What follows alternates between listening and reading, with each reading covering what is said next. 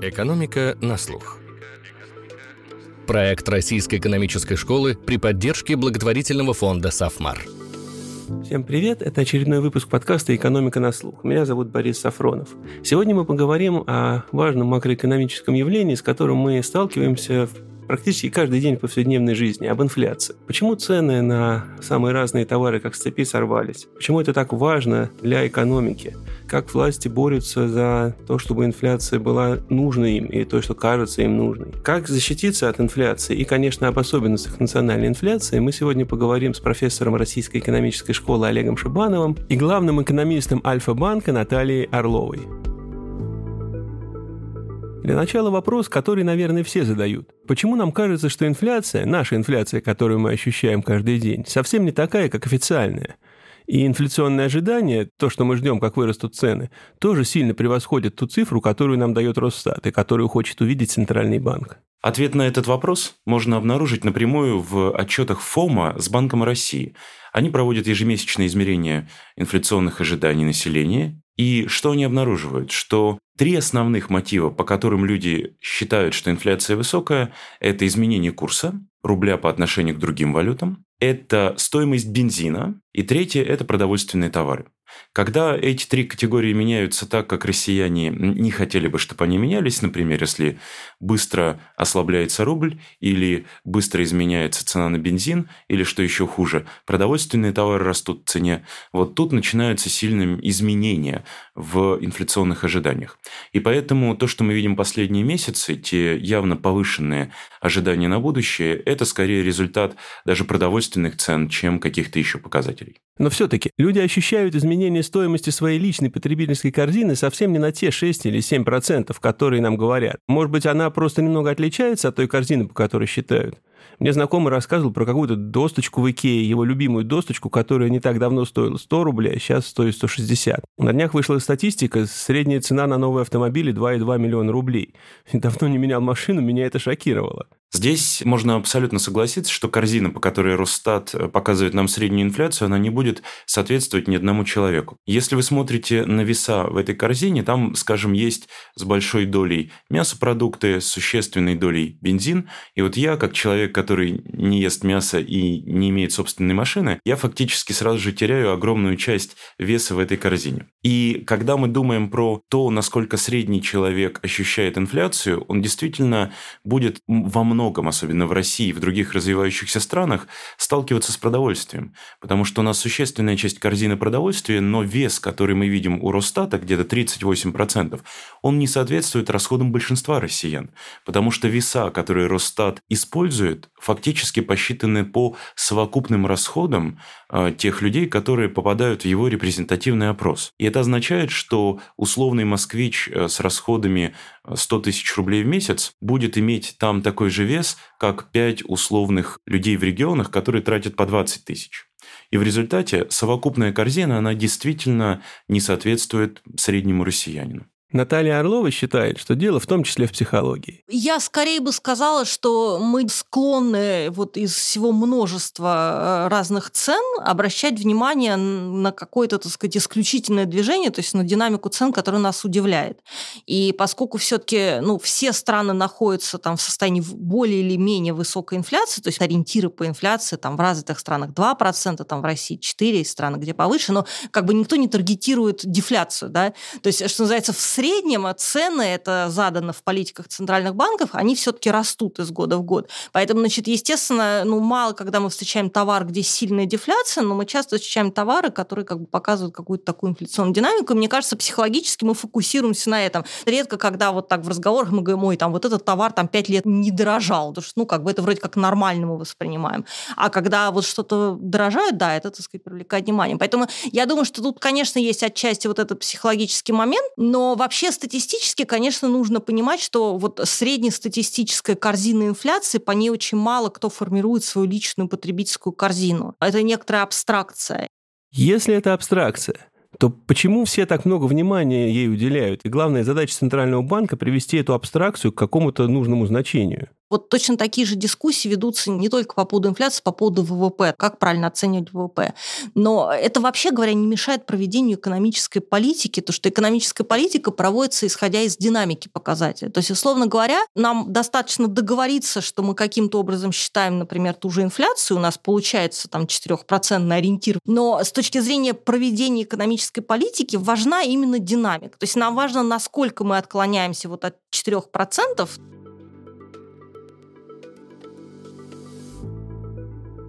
Олег, а откуда вообще берется инфляция? Человечество все время изобретает какие-то новые технологии, которые должны удешевить производство, а цены все равно растут. В принципе, изменение цен почти обязаны присутствовать в экономике, и желательно, чтобы они в среднем росли. Почему? Дело в том, что если цены, например, начинают снижаться или оставаться около нулевого изменения, то любому человеку довольно трудно принять решение о крупных покупках. Когда мы думаем о том, что через год цены на недвижимость, например, упадут, мы начинаем задумываться о том, что сейчас покупать ее не имеет никакого смысла. И в результате, когда мы на экономику в целом посмотрим, то деловая активность, которая в ней генерируется, довольно сильно зависит от чувство человека, что будущие цены выше, чем сегодня, чтобы особенно крупные, почти инвестиционные решения принимались более решительно и все-таки раньше, а не позже. Япония – очень хороший пример того, что происходит особенно с новым поколением последние лет десять, наверное. Значит, что молодые делают? Они говорят, подождите, у нас цены в экономике меняются довольно слабо, а наши родители – люди замечательные, и пожить с ними – это великолепное решение. Поэтому они отказываются от покупки недвижимости, не берут на себя нагрузку, в том числе по работе, потому что они говорят, ну вот у нас часть расходов-то, в общем-то, отсутствует, и мы можем продолжать искать себя. И вот эта вот такая стабильная низкая инфляция, которая в Японии наблюдается, похоже, очень сильно затрудняет развитие деловой активности и принятие вот таких вот решений. Поэтому, судя по тому, что мы наблюдаем много где, низкий рост цен или даже дефляция – это для экономики очень болезненно. Александр Аузан пересказывал свой разговор с японским экономистом. У них популярен такой взгляд на это. Они достигли того уровня развития, который их всех устраивает. Многие не видят проблемы в том, что не растут цены, экономика. У них все хорошо. Может, так и есть? Причем, когда мы смотрим на данные, например, по часовых оплат труда, мы обнаруживаем, что там вполне разумный рост. То есть там действительно в течение времени произошло следующее. Японцы решили меньше работать, больше отдыхать, но при этом их заработок, он остается на сравнимом уровне, потому что постепенно все равно оплата труда растет. В каком-то смысле это хорошо, в каком-то смысле очень болезненно, потому что когда у вас нация стабилизировалась и говорит, я больше не хочу, значит, улучшать благосостояние, это замечательно, но желательно это делать в момент, когда вы Япония, когда у вас третья экономика мира. В России у бизнеса, Центрального банка и экономистов академических и прикладных есть очень широкая дискуссия, потому что большое количество компаний и, соответственно, бизнесменов говорят, подождите, вот мы в нулевые годы прекрасно росли на фоне двузначной инфляции. Может быть, нам нужно вернуться мысленно в то время, давайте у нас будет инфляция пятнадцать-двадцать процентов, но при этом и рост экономики там восемь процентов. И объяснить, что это, строго говоря, совершенно не связанные вещи между собой, бывает достаточно сложно. Поэтому вот здесь есть такой тонкий момент, что низкая инфляция зачастую означает, что в экономике скорее нет прогресса. И поэтому центральные банки не очень хотят, чтобы эта инфляция была низкой. Более того, у инфляции много положительных сторон, которые помогают экономике развиваться. Почему плохая дефляция, понятно. Но когда люди, наоборот, ждут, что цены будут расти, они торопятся совершать покупки. Мы видели на нашем примере, что происходило в девяностые годы, когда цены менялись не каждый день, но каждую неделю. Это же тоже очень вредно для экономики. Как определяется тот оптимальный уровень инфляции, который данной стране подходит? Быстрый ответ – никак. Потому что, в принципе, академические исследования не позволяют сделать вывод, что тот или иной уровень инфляции является оптимальным для экономики. Мы можем скорее говорить о том, что центральные банки пытаются нащупать правильный уровень, и это зачастую не просто их решение или решение Госдумы, если мы говорим про Россию, это решение общества, по большому счету. Оно должно выбрать для себя, на какой уровень ориентироваться. Долгие годы в Великобритании цель по инфляции Центральному банку ставило казначейство Минфина. И это было вполне нормально воспринимаемо, потому что дальше Центральный банк делал все, чтобы достигать этих целей. Эти цели в основном были относительно низкими. Почему это было воспринято с положительными коннотациями? Потому что выборные люди, то есть политики, которые получили от общества мандат на какие-то действия, могут более правильно предлагать в том числе цели или по инфляции, чем центральный банк. Поэтому я бы сказал, что точное число, какая инфляция для России правильная, оно, конечно, отсутствует, но есть много доводов, почему это число, скорее всего, должно быть однозначным. Да? Не больше десяти процентов, а существенно меньше. Наталья, а для России четыре процента – это правильный таргет? В еврозоне и в Америке два процента, у нас четыре процента. Почему четыре, а не пять или не три? Это зависит, собственно говоря, вот от этого экономического равновесия, да, в котором, так сказать, находятся разные страны. Мы же в это равновесие свое четырёхпроцентной инфляции, ну и там однопроцентного роста, да, последние десять лет, по сути, мы пришли из как бы состояния очень высокой инфляции. То есть, когда происходит переход к инфляционному таргетированию, Центральному банку важно поставить ориентир, который, ну, будет реали- реализованным, да. Потому что, конечно, я думаю, в теории можно добиться двухпроцентной инфляции, но тогда нужно, так сказать, так экономический рост убить. Поэтому задача, значит, все-таки поставить ориентиры, в которые рынок будет верить и которые не навредит экономическому росту. Вообще говоря, это высчитывается из моделей, потому что на длинных горизонтах видно, что увеличение денежной массы в экономике, оно распадается, то есть частично оно идет в стимулирование реального производства, а частично оно идет в инфляцию. И вот эта вот пропорция, она достаточно устойчива в разных экономиках, в частности, в российской. То есть она меняется. А она какая прямо в России? Она в России вообще условно шестьдесят-семьдесят процентов инфляции, соответственно, тридцать-сорок процентов это, это рост. В развитых странах где-то, может быть, там сорок-шестьдесят процентов или пятьдесят-пятьдесят процентов.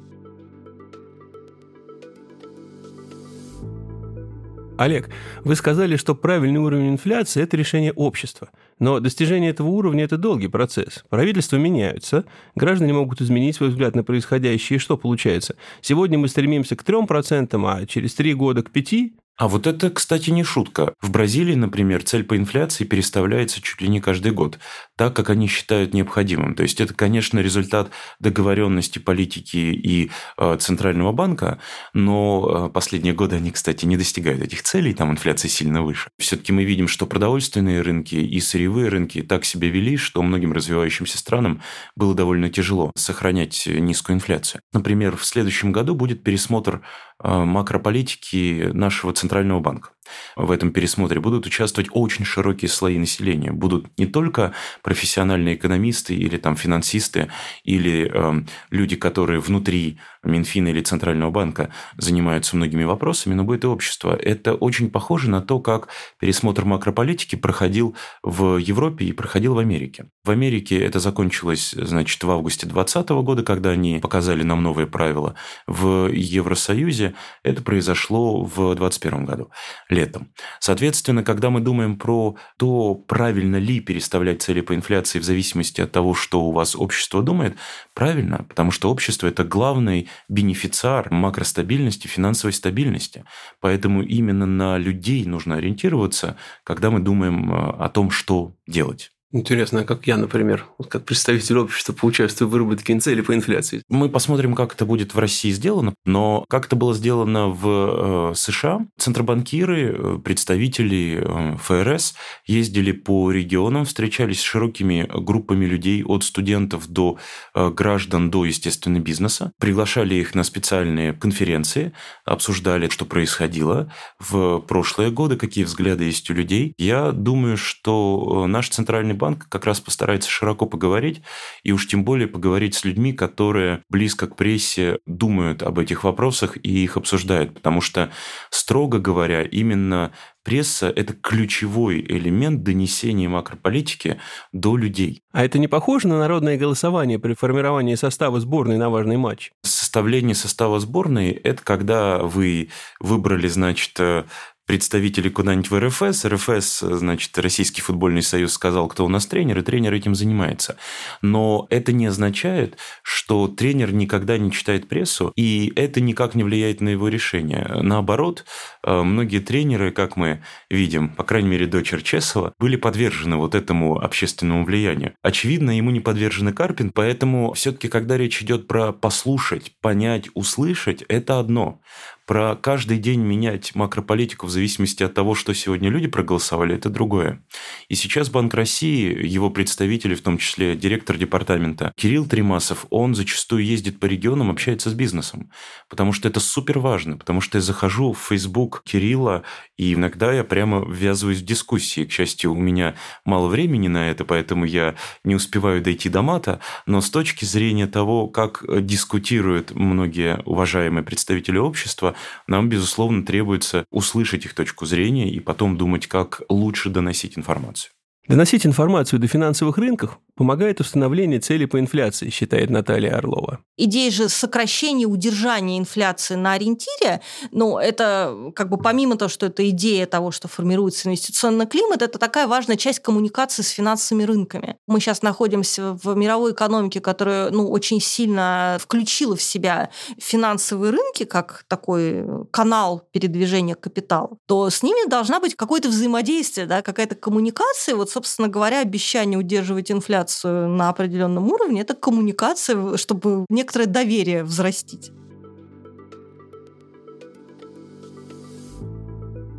Олег, в последнее время центральные банки переходят к политике таргетирования инфляции. Это их главный мандат. Почему это так важно? Не превращается ли это в некий фетиш? Не важно, что происходит, но мы должны любой ценой добиться заданного уровня, ну или стремиться к нему. Цель оправдывает средства? Здесь есть несколько частей истории. Во-первых, переход этот происходит где-то с девяностых годов, потому что впервые, наверное, экспериментировал с таргетированием инфляции новозеландский центральный банк, и дальше это распространялось по миру.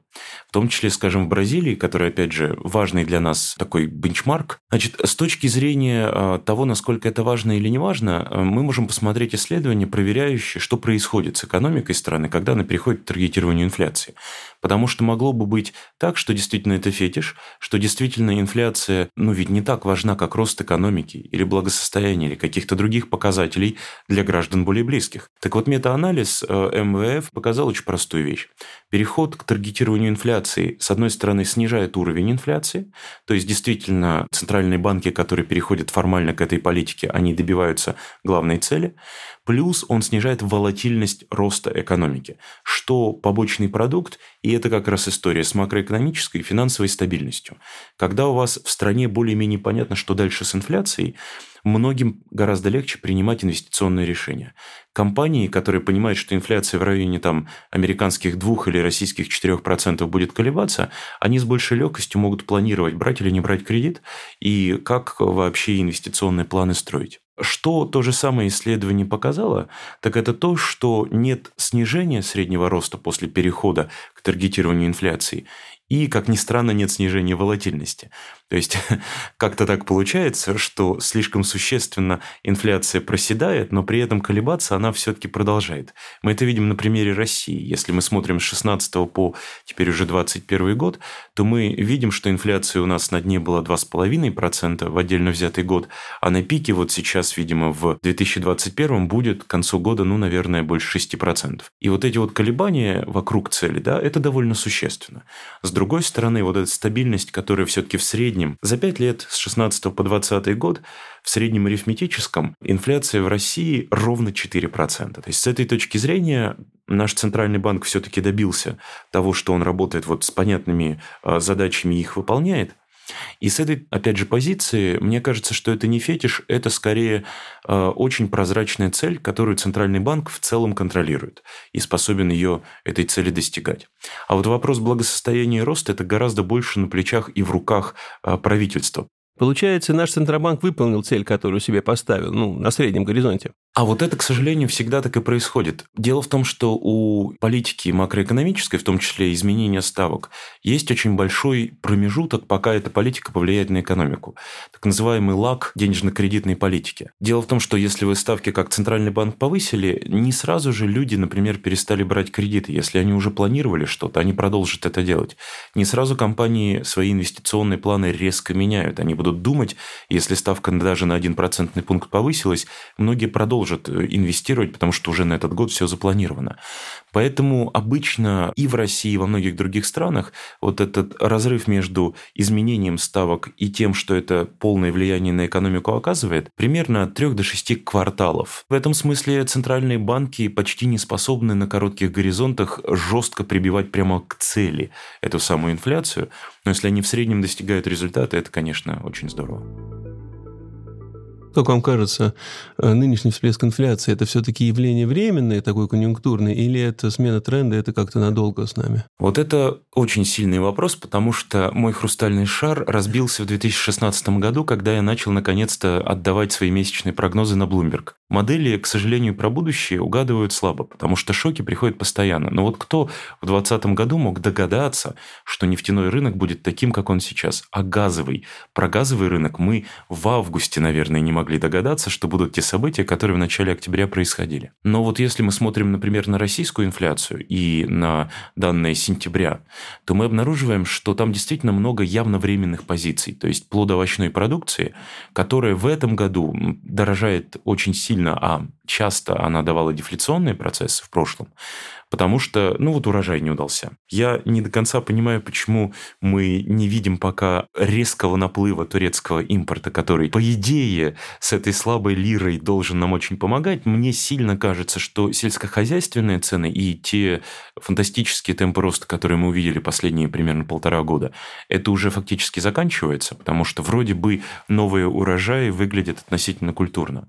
Но, как всегда, рынок порешает. А вот с многими другими ценами кажется, что это Ну, объективный перегрев. Те же сырьевые цены на нефть и газ – это все-таки временный скачок по сразу многим причинам. Я внимательно читал отчеты уважаемых аналитиков этих рынков, и, по сути, они говорят, что совпало в одну сторону чуть ли не десять факторов, которые в другой ситуации обычно разнонаправленные и просто не приводят к таким эффектам. Поэтому я все-таки верю, что текущая потребительская инфляция – это явление временное, и я почти уверен, что после двадцать второго года мы ее просто не увидим. Да и в двадцать втором году там еще надо посмотреть. После рывка текущего двадцать первого года скорее всего, с высокой базы расти ценам будет гораздо труднее. Это, я бы сказала, самый важный вопрос. Знал бы Париков, жил бы в Сочи, да? Потому что ну, сейчас на, над этим вопросом все ломают голову. В экономике есть понятие рациональных ожиданий. И рациональные ожидания нам говорят о том, что инфляции не было уже очень долго. Вот с две тысячи восьмого года, когда случился предыдущий сильный кризис, и центральные банки начали проводить монетарное смягчение, так называемое, то есть увеличивать свои балансы, да? То, что ну, в народе называют печатать деньги. С этого момента все долго ждали появления инфляции, потребительская инфляция не ускорялась, и период с две тысячи одиннадцатого года по две тысячи девятнадцатый год, это были годы в мировом масштабе низкой инфляции. Рациональные ожидания предполагают, что инфляция не может вернуться вот так быстро. Значит, с другой стороны, мы видим после двадцатого года, что есть то, что называется временная инфляция, которую сейчас все обсуждают. Это инфляция, связанная, ну, я бы сказала, с логистическим кризисом в мире, связанная с тем, что нарушились цепочки поставок. Это видно через рост стоимости контейнеров, через периодическое закрытие портов из-за вспышек эпидемии. И ну вот сейчас, например, там рост цен на газ в Европе, да, то есть есть какой-то дисбаланс в хранилищах. Вот я это как бы все в совокупности назвала бы вот логистическим кризисом. Это факторы, конечно, временные, потому что хранилище газа заполнится когда-то, контейнеров когда-то произведут так много, что они опять подешевеют, или там кораблей построят. Но Но, значит, вместе с временными факторами сейчас проявляются и более структурные факторы. Структурные факторы инфляции – это, собственно говоря, снижение уровня безработицы. И вот э, кризис двадцатого года, ну, в начале, когда пандемия началась и были локдауны введены, был огромный страх, что сейчас мировая экономика попадет в состояние очень высокой безработицы. Я напомню, что в США ведь уровень безработицы четырнадцать процентов был вот через несколько месяцев после начала локдаунов. Но сейчас видно, что как бы рынок туда быстро восстанавливается. И, к сожалению, это значит, что экономика сейчас растет быстрым темпом, а трудовых ресурсов свободных у нее уже не так много. И это вот как раз может создать предпосылку для структурной инфляции, то есть для роста зарплат.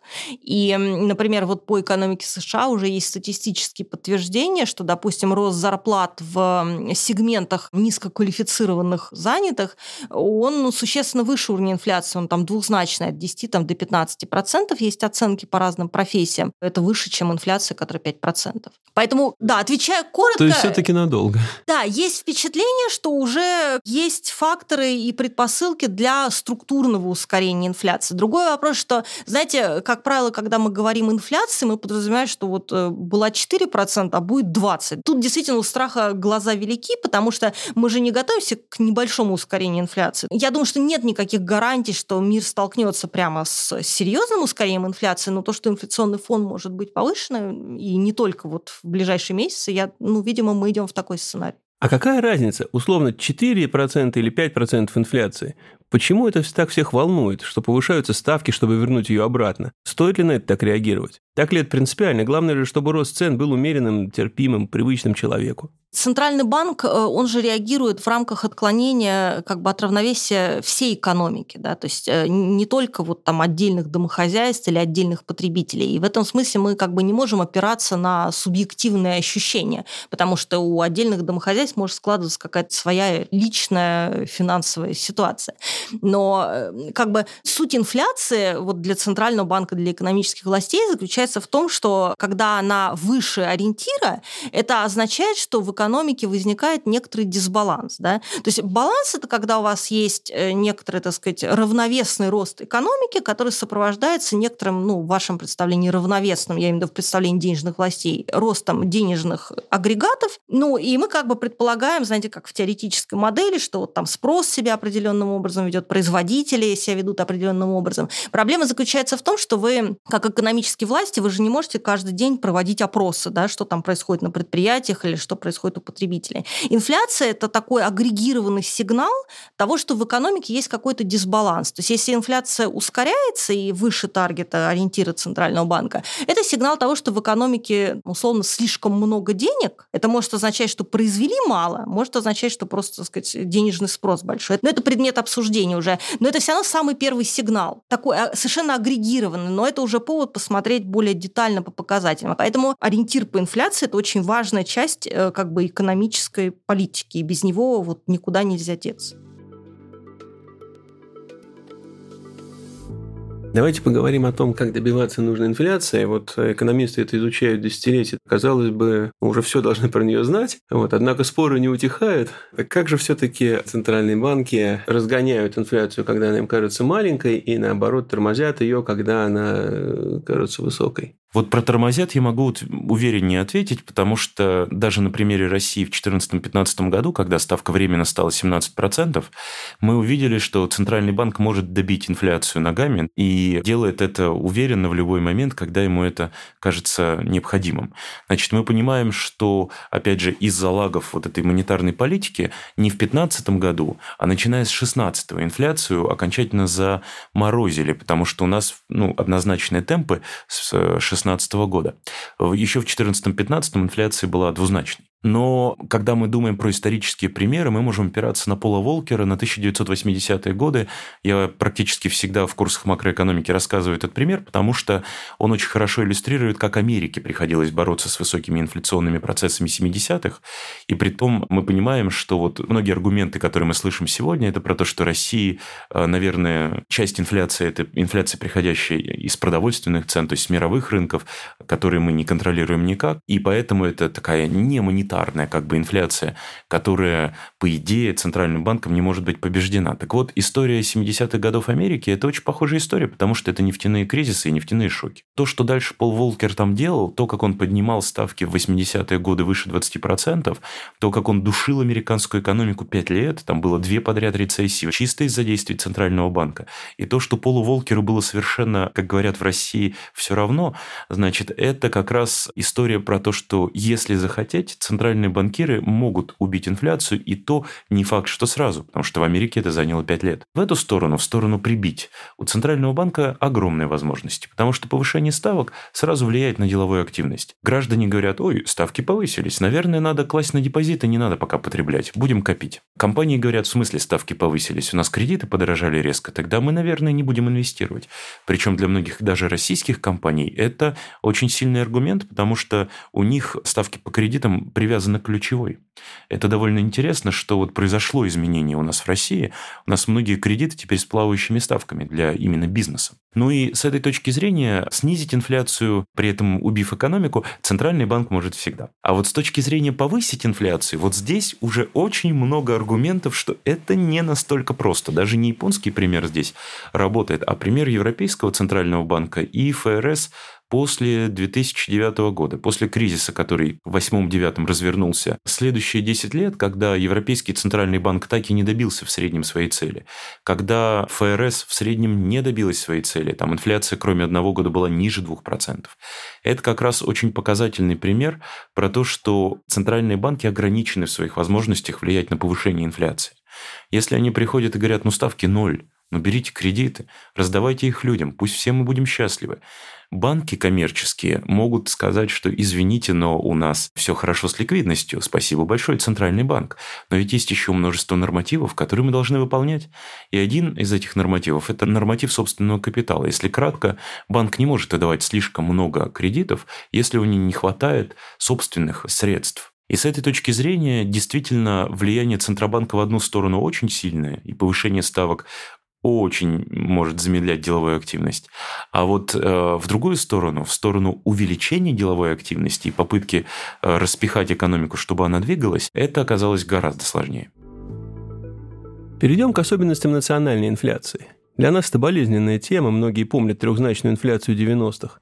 Наталья, правильно ли действуют наши власти? Мне кажется, что Центральный банк наш, на самом деле, ну, провел вот с тринадцатого, ну, с четырнадцатого года, когда мы перешли в таргетирование, очень такую серьезную работу. Это касается и коммуникации с рынком. Я на рынке давно работаю, до две тысячи тринадцатого года, в общем, никто особенно не ждал заседаний Центрального банка, да, и, ну, то есть, как бы смотрели там на решения, но это Центральный банк не управлял экономической дискуссией, не формировал ее, да, он не был в этом смысле ньюсмейкером, и, в общем-то, у него не было таких очень активных, эффективных инструментов в руках. И мы присоединились к этому режиму, ну, уже в последних рядах, поэтому это в некотором смысле создает преимущество нашему Центральному банку, потому что сейчас уже можно взять весь наработанный опыт, поэтому я считаю, что коммуникация, ну, как бы на отличном уровне. Сейчас рынки все время, и не только рынки, да, по экономической прессе, видим, все ждут решений Центрального банка, но при этом, конечно, успех их политики подкреплялся и правительственной политикой, бюджетной политикой. Олег, как вам кажется, насколько оправдана цена, которую экономика платит за такую бескомпромиссную борьбу с инфляцией? Вы говорите, в Америке было пять лет рецессии. Это один из основных аргументов тех, кто критикует политику ЦБ, что инфляция импортирована, в том числе через курс, через продовольствие, и такая решительная борьба с ней приводит скорее к замедлению роста экономики, а не цен. Как показали тысяча девятьсот восьмидесятые годы в Америке, это дорого для экономики. То есть, по некоторым достаточно простым оценкам, они временно теряли двадцать процентов ВВП. То есть, по сути своей, они не сгенерировали в эти пять лет благосостояние на очень большие деньги. С другой стороны, здесь же в чем проблема? Если Центральный банк не очень обращает внимание на инфляцию, могут довольно сильно повыситься ожидания и компаний, и граждан относительно того, как инфляция себя должна будет в будущем вести. Это, опять же, российский случай. У нас высокие инфляционные ожидания граждан, но что еще хуже, у нас довольно высокие инфляционные ожидания компаний. И на цены, на изменения вот тех повседневных потребительских цен, которые мы встретим в магазинах, будет влиять, конечно, решение компаний, а не решение граждан.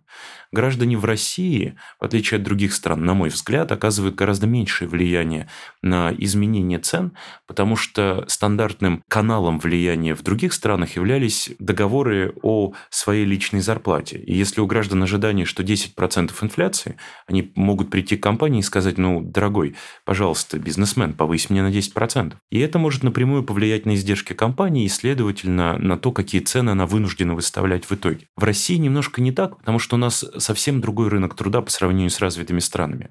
Он одновременно с низкой безработицей, перетоком людей из корпоративного сектора в неформальную занятость и с низкими зарплатами. Поэтому в России издержки для компании, они через вот этот канал зарплат проявляются достаточно слабо. Опять же, постепенно рынок труда может меняться, но сейчас мы не видим, что это ключевое влияние. А вот то, что компании решают и какие у них издержки другие, не не зарплатные. Это может влиять очень сильно на их решение. Поэтому, если Центральный банк у нас, например, не будет бороться с инфляцией, это закончится тем, что компании поверят в инфляцию десять процентов, а не четыре процента, и будут делать очень смелые шаги, которые на эту инфляцию могут повлиять на многие годы вперед. Наталья, а не слишком ли жестко ЦБ реагирует на ускорение инфляции? В каждой отдельной стране это свой выбор, да, он зависит, конечно, от того, сколько времени экономика находится в инфляционном таргетировании, потому что, я уверена, одна из причин, почему наш Центральный банк так быстро реагирует, потому что мы недавно в этом режиме, еще нет доверия. В других странах, которые уже тридцать лет в инфляционном таргетировании, ну, конечно, они могут подождать полгода, это в масштабе тридцати лет не очень значимо. Если, как говорит Олег, основной вклад в инфляцию вносят компании, то, может, бороться с ней надо не столько повышением ставки, сколько повышением конкуренции, отменить контрсанкции, какие-то еще вещи, которые, правда, вне мандата ЦБ. Оценки по санкционным последствиям, они больше касаются эффекта на экономический рост, нежели на инфляцию. Потому что, понимаете, инфляция – это показатель временной подстройки. То есть вот санкции, они меняют э, равновесие экономического роста, потому что вы вводите ограничения, и такая экономика начинает на длинном горизонте меньше производить, или там какие-то товары она перестает производить. То есть меняется равновесие именно реального показателя. Нет большой проблемы в том, что в один год инфляция там, ну, условно оказалась высокой. Да? То есть проблемы возникают так, тогда, когда у вас из года в год инфляция ускоряется или превышает ориентир Центрального банка.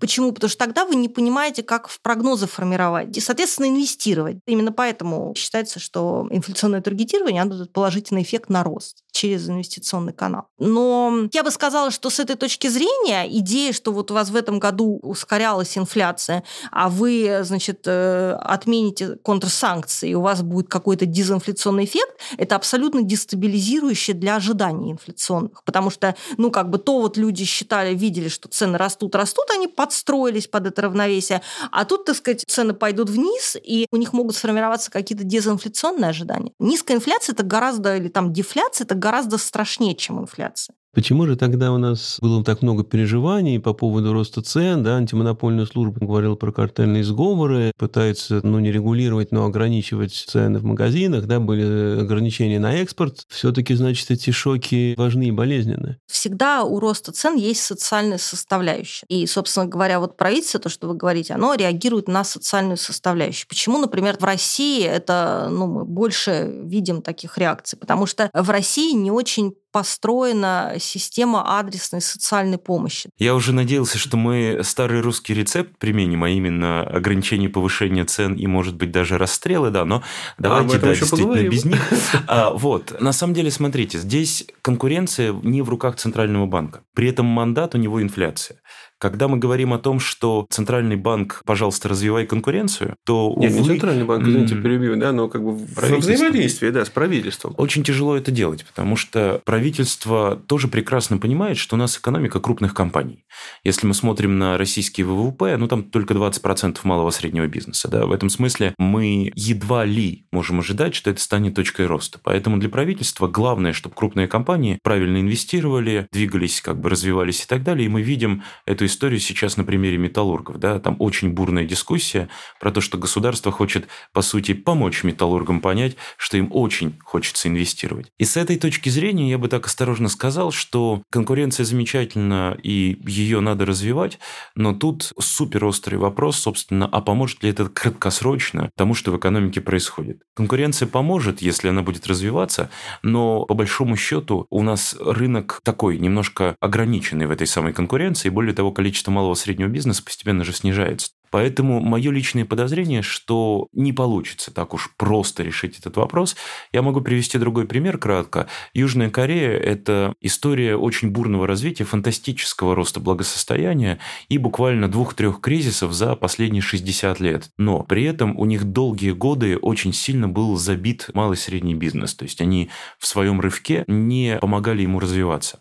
И в результате, когда они вдруг в девяностые годы обнаружили, что у них как-то чеболи не просто имеют много власти, но малый и средний бизнес вообще какой-то неинтересный, торгаши, так сказать. Вот. Они неожиданно задумались о том, а что же делать дальше, и вот теперь у них где-то до пятьдесят процентов ВВП генерируется в малом и среднем бизнесе, при этом он зачастую производственный, то есть это обрабатывающая промышленность на очень большую долю. И с этой точки зрения в России пока этот э, путь не нащупан.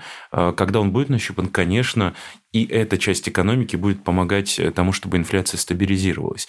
Но опять же, Центральный банк не может ждать двадцать лет для того, чтобы потом развитая конкуренция ему помогала. Как по-вашему, насколько могут помочь точечные да, попытки ну, как-то ограничить цены, да, ограничение экспорта? У меня совершенно простой на это взгляд, это не помогает никак. Краткосрочно это может немножко помочь. Это иногда бывает важным, потому что мы прекрасно помним истории про арабскую весну. Часть проблем, может быть, с которыми они сталкивались, были связаны в том числе с сельскохозяйственными сложностями и с ценами на продовольствие. А с другой стороны, в наших реалиях это всего лишь отбирает у одних компаний и не дает другим. Потому что, вот, скажем, пшено или там пшеница, которую на внутреннем рынке продавали, помогла кому? Животноводству. Оно смогло больше мяса взрастить. Но мясо этого года прекрасно, а мясо будущих годов, когда, собственно, производители пшеницы не захотят столько уже производить из-за этой экспортной пошлины, станет тяжелым вопросом. И с этой точки зрения, мне кажется, важным подчеркнуть, что временное явление может как-то сработать, но у вас просто сметут этот сахар, это подсолнечное масло, эти, не знаю, хлеб вряд ли, но муку уж точно. И дальше у вас будут веселые пустые полки. Это не имеет глубинного смысла. Лучше точечно помогать тем гражданам, которые страдают от этого в наибольшей мере. Но попытка вручную урегулировать рынок, который подвержен огромным колебаниям. Мы же опять понимаем, что стоимость сельскохозяйственного сырья, она на рынке идет то вверх, то очень сильно вниз. И когда у нас яйца падали в цене там... я не помню, с шестнадцатого по девятнадцатый, по-моему, годы, никто не думал о том, что надо бы компенсировать эти потери. Но это же потери, цены упали, это ужасно. А с этой точки зрения, опять же, я все-таки думаю, что здесь надо быть супераккуратным с этими мерами, если их вводить, то только на очень короткий горизонт времени. Но, мне кажется, пока правительство пошло по другому пути, и экспортные пошлины теперь будут постоянными.